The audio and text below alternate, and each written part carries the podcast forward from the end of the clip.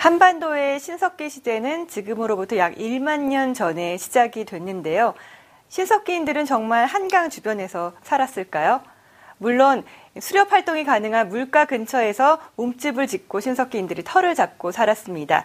사냥과 채집을 위해서 강가와 또 바닷가 근처에서 살았던 신석기인들인데요. 그들에게 최고의 땅은 농사는 물론이고 또 사냥과 물고기를 잡을 수 있는 수렵 활동이 가능했던 곳이었겠죠.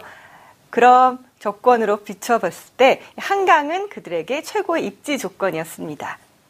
그렇다면 신석기 시대의 한강은 어떤 모습이었을까요? 지금부터 서울에서 가장 오래된 역사 유적지, 암사동 선사유적지로 여행을 떠나보실 텐데요.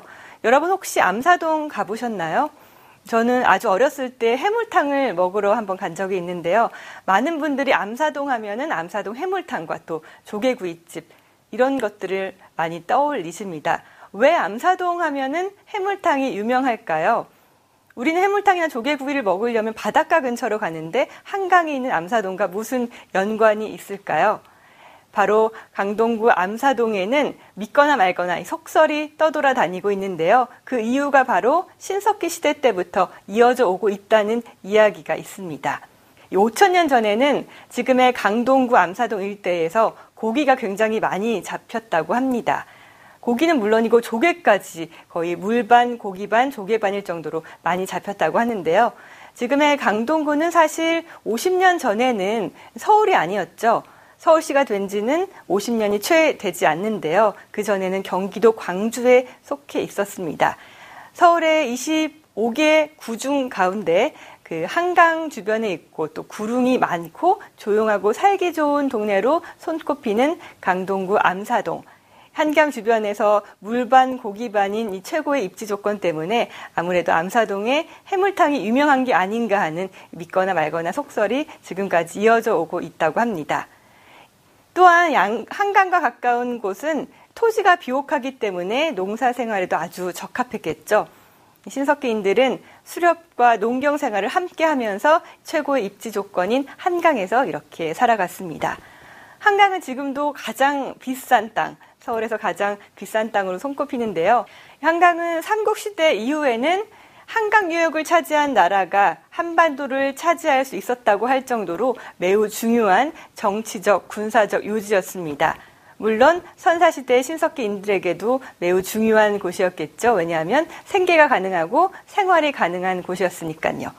5,000년 전 신석기인들은 이 최고의 땅 강동구의 입지 조건을 몰라봤을 리가 없었습니다. 그래서 강동구 암사동 일대 한강 주변에서 움집을 짓고 살아갔겠죠. 한강은 선사시대 신석기인들에게 이렇게 중요한 입지 조건을 갖고 있는데요. 물론 우리가 강동구 암사동에 신석기인들이 살았다는 걸 처음부터 알았던 건 아닙니다. 암사동에 나타난 신석기인들의 흔적들은 과연 언제부터 어떻게 나타났을까요? 한번 자세히 알아보겠습니다.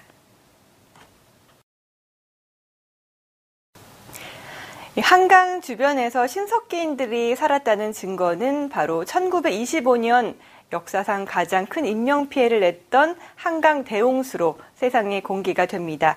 을축년 대홍수라고 불리는 큰 사건이었죠. 이 한강이 범람했을 때 홍수의 규모가 굉장히 어마어마했습니다. 서울이 거의 절반 이상이 잠길 정도였다고 하는데요. 그 규모가 얼마나 컸냐 하면 한강물이 범람해서 광화문까지 들이닥칠 정도였다고 합니다.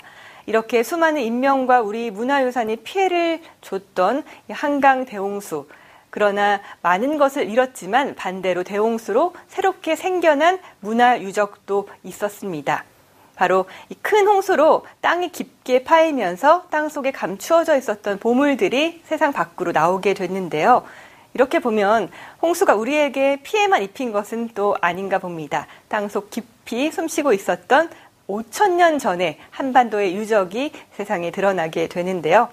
한강변의 모래가 심하게 파이면서 켜켜이 쌓여있던 세월의 흔적들이 벗겨지면서 신석기 유물들이 이제 세상 밖으로 나오게 됩니다.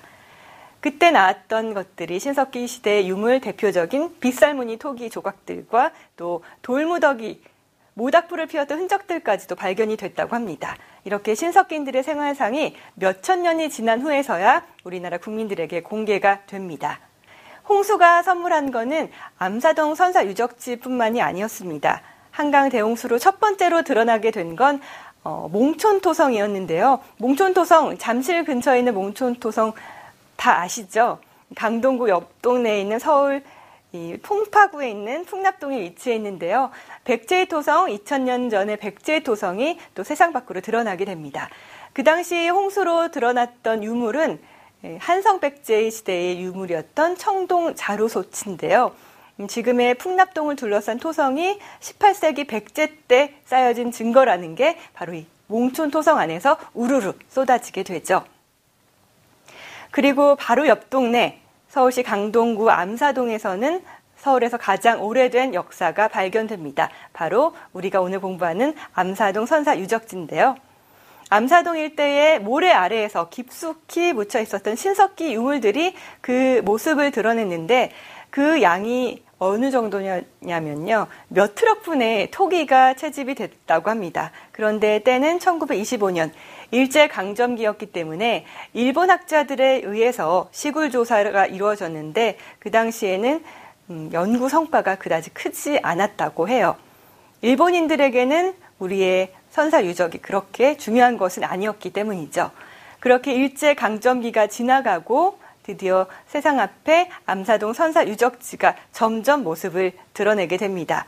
다시 한번 암사동 선사 유적지가 1925년 홍수에 이어서 눈길을 끌게 되는 건 1960년대에 그 일대에 야구장을 만들게 되면서부터 있는데요. 야구장을 만들기 위해서 다시 한번 흙을 파헤치면서 빗살무늬 토기 조각들이 한 번 더 쏟아져 나오게 됩니다. 그때부터 본격적인 발굴 작업이 이루어지게 되는 거죠. 국립중앙박물관의 주도로 제대로 된 조사가 1971년부터 75년까지 이루어지게 되는데요. 이때 드러났던 움집터는 우리가 생각했던 것과는 많이 달랐습니다. 맨 바닥에 움집을 지었을 줄 알았는데 움집을 한 1m 정도 땅을 깊게 판 후에 그 안에 들어가서 만들었다고 해요. 신석기인들의 지혜가 엿보이는 부분인데요. 발견된 움집터에는 화덕이 놓였던 자리도 생생하고요. 또 빗살무늬 토기를 땅을 파고 넣었던 그 자리도 그대로 재현이 되어 있었고요. 또 움집을 지지하기 위해서 꽂았던 지지대의 구멍들도 그대로 고스란히 나타나게 됩니다. 신석기 유물하면 가장 먼저 떠오르는 게 뭘까요? 우리가 예전부터 교과서에서 봐왔던 빗살무늬 토기인데요. 말 그대로 이 빗으로 기하학적인 무늬를 넣은 이런 모양을 갖춘 토기를 말하죠. 신석기 시대의 대표적인 유물이면서 우리가 가장 많이 알고 있는 신석기 시대 유물인데요. 그 당시에는 생선뼈로 빗살무늬를 그렸다는 이야기도 있고요. 손톱으로 그렸다는 이야기도 있는데 그때 당시에도 예술을 중요시했다고 해요. 그래서 빗살무늬를 특히 잘 그리는 이 선사시대 신석기인들 움집 앞에는 이 동네 주민들이 빗살무늬 토기에 빗살무늬를 대신 그려달라고 해서 아마 앞에 한꺼번에 이렇게 많이 쌓여있는 이런 것들도 있었을 것 같습니다. 이 빗살무늬 토기는 원래부터 빗살무늬 토기라는 우리말에 붙여진 건 아니었습니다. 유럽에서는 캄케라믹이라는 이름으로 불렸고요. 또 일제강점기에 일본 학자에 의해서 줄목문토기라고 불리다가 우리나라에는 암사동의 선사유적지 발굴 작업이 이루어지기 전인 본격적으로 이루어지기 전인 1950년대 후반에 이르러서야 빗살무늬 토기라는 정식 명칭 우리말이 붙고 그때부터 부르기 시작했습니다. 그렇다면 한반도에는 과연 신석기 시대의 유적지가 몇 개나 있을까요? 선생님들은 몇 군데나 다녀보셨나요? 모두 140군데의 선사유적지가 한반도에 있는데요. 그 중에서도 대표적인 것들을 제가 알려드릴게요. 먼저 남강 선사유적지입니다. 경남 진주에 있는 곳인데요. 신석기 시대의 무덤과 또 삼국시대의 무덤들과 유적들까지 한꺼번에 발견이 됐다고 합니다. 그리고 둔산 선사유적지가 있는데요. 대전에 있는 곳이고요. 우리나라에서 처음으로 구석기 시대와 청동기 시대의 유물이 한꺼번에 발견이 됐다고 합니다. 중도 선사유적지는 서울과 가까운 경기도 북부, 북한강 일대에 있는데요. 이때부터 선사시대의 유적, 선사시대의 신석기인들이 한강변에서 살았다는 걸 알게 된 거죠. 춘천에 있으니까 춘천 여행하실 때 한번 중도 선사유적지에 가보시는 것도 좋을 것 같네요. 그다음으로 아주 중요한 선사유적지죠. 전곡리 선사유적지, 한탄강 유원지에 있는 곳인데 국내 최대 규모의 선사유적지죠. 이곳에서는 세계 고고학의 역사를 바꾼 아슐리안형 주먹도끼가 발견됩니다. 이 주먹도끼는 20만 년 전에 유적으로 추정이 되는데 우리나라에서 발견되기 전까지는 유럽과 아프리카에서만 발견이 돼서 처음으로 동아시아에서 발견이 됨으로써 이제 세계 고고학의 역사를 획기적으로 바꾸는 곳이 바로 전곡리가 되겠죠. 발견을 한 사람은 주한미군 병사라고 합니다. 1978년도에 발견이 됐는데요. 전곡리에 가시면 한탄강 유원지 바로 옆에 있으니까요. 이 선사 유적지, 아주 중요한 선사 유적지를 꼭 방문해 보셔야 할 것 같습니다. 그 후에도 낙동강, 미사리 등등에서 선사 유적지가 차례대로 발견이 됐죠. 그럼에도 왜 우리가 암사동 선사 유적지를 가야 하느냐? 바로 30기 이상의 움집터가 발견된 곳은 유일하게 남한에서는 암사동 선사 유적지가 유일하다고 합니다. 이 가장 빠르게 변화하는 서울에서 또 가장 오래된 여행을 할 수 있는 곳이 암사동 선사 유적지인데요. 다음 주제에서는 암사동 선사 유적지를 구석구석 제대로 탐방해 보도록 하겠습니다. 5,000년 전 선사시대, 한강에서 작살로 물고기를 잡고 돌도끼로 짐승을 잡았던 신석기인들의 모습이 상상이 가시나요? 이 모습을 재현해 놓은 곳이 바로 암사동 선사 유적지입니다. 현재 이 선사 유적지는 25,000평의 규모로, 어마어마한 규모로 조성이 되어 있는데요. 공원 안에는 모두 9기의 움집이 복원이 돼 있습니다. 신석기인들의 생활상을 그대로 재현을 해놨고요. 또 다양한 체험도 할 수 있는 곳이 바로 암사동 선사 유적지인데요. 여러분 혹시 암사동 선사 유적지 입장료가 얼마인지 아시나요? 어른은 500원이고요. 어린이는 300원이라고 합니다. 단돈 500원으로 가장 먼 과거로의 여행이, 시간 여행이 가능한 거란 얘기인데요. 선사 유적지에 들어서는 순간에 지금의 서울, 시끄럽고 복잡한 서울은 사라지고 느긋하고 조용한 시간 여행이 시작이 됩니다. 가장 먼저 보실 수 있는 건 봉긋봉긋하게 솟아있는 움집들인데요. 이 선사동 선사 유적지, 암사동 선사 유적지의 하이라이트라고 할 수가 있죠. 그대로 복원된 9기의 움집은 방향이 모두 남향 방향으로 되어 있다고 합니다. 발견 당시의 모습 그대로 재현을 해놓았는데요. 입구가 상당히 좁습니다. 제가 한번 들어가 봤는데요. 몸을 잔뜩 숙이고 들어가야 될 정도로 좁은 입구인데 아무래도 난방을 위해서 바람이 들어오지 않도록 작게 입구를 만들어 놨겠죠. 직접 움집 안으로 들어가면 원시인도, 신석기인들도 만날 수가 있습니다. 물론 마네킹인데요. 실감나게 재현을 해놓았습니다.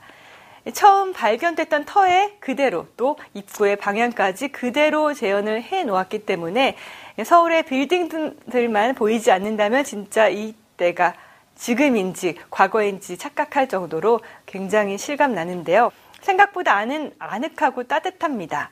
움집들은 1988년도에 복원이 됐습니다. 이때는 그대로 철저한 고증을 거쳐서 만들어졌는데요. 창문과 대문이 단 하나밖에 없습니다. 그래서 들어가면 바람이 불어오지 않고요. 또 아까 얘기해 드렸다시피 움집터가 땅보다 1m 정도 낮게 파여 있기 때문에 아늑한 그런 느낌을 받을 수가 있습니다. 선사유적지, 이제는 전시관으로 들어가 보겠습니다. 전시관에는 빗살무늬토기와 돌도끼, 돌칼, 나무화살, 이런 신석기 시대의 유적들이 전시가 되어 있는데요. 신석기 시대 이전에 구석기 시대부터 여행을 떠나볼 수가 있습니다.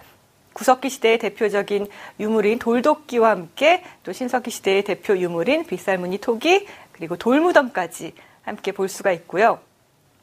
아이들이 좋아하는 체험도 가득합니다. 토기를 만드는 과정을 직접 체험을 해볼 수가 있고요. 유적 체험과 또 작살로 물고기를 잡기, 실제 물고기가 있지는 않은데요. 그리고 돌도끼로 짐승을 사냥하는 모습까지 직접 이렇게 흉내를 내볼 수가 있습니다. 우리가 교과서에서 보았던 신석기인들의 모습이 이렇게 눈앞에 재현이 되어 있기 때문에 아이들에게도 굉장히 유익한 현장 학습이 될 수 있는데요. 직접 체험해 볼 수 있는 것들로는 토본을 그림으로 그리기, 또 빗살무늬 토기를 직접 만들어 보기, 또 원시벽화 그리기까지 다양한 체험 프로그램들이 마련이 되어 있습니다. 암사동 선사유적지 모든 선사유적 체험을 마치고 밖으로 나오면 그냥 돌아가지 마시고요. 제가 개인적으로 꼭 추천해드리고 싶은 곳이 있습니다. 바로 선사유적지 공원 안에 있는 버드나무 숲인데요. 이 버드나무가 잔뜩 모여 있어서 숲을 이루고 있습니다.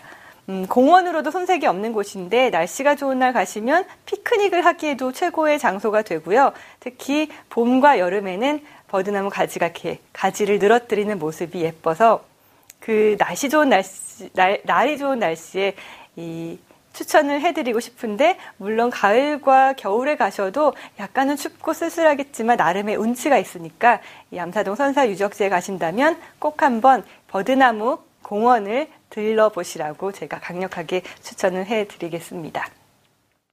신석기 시대로 떠난 시간여행, 그 중에서도 대한민국의 한복판, 대한민국의 수도 서울에서 떠나는 가장 먼 여행, 5,000년 전으로 떠나봤는데요. 서울 역사 여행하면 여러분은 뭐 고궁이나 아니면 서울 성곽 여행만 생각하셨다면 이제는 더 과감하게 더 먼 과거, 아주 먼 과거, 5,000년 전의 과거로 여행을 한번 떠나보시는 것도 좋을 것 같습니다. 서울 여행하면 요즘 가장 뜨고 있는 강남역, 가로수길 이런 데만 생각하기 쉬운데요. 이 핫플레이스에서 조금만 벗어나도 암사동에는 5,000년 전의 과거로 가득합니다. 이 신석기 가족들의 초대를 받으셔서 여행을 한번 떠나보시길 추천드릴게요. 10년이면 강산도 변한다고 하잖아요. 이 수천 년의 매력 동안 그 모습을 그대로 간직하고 있는 암사동 선사유적지는 분명 여행지로서의 매력이 충분한 곳이라고 생각합니다.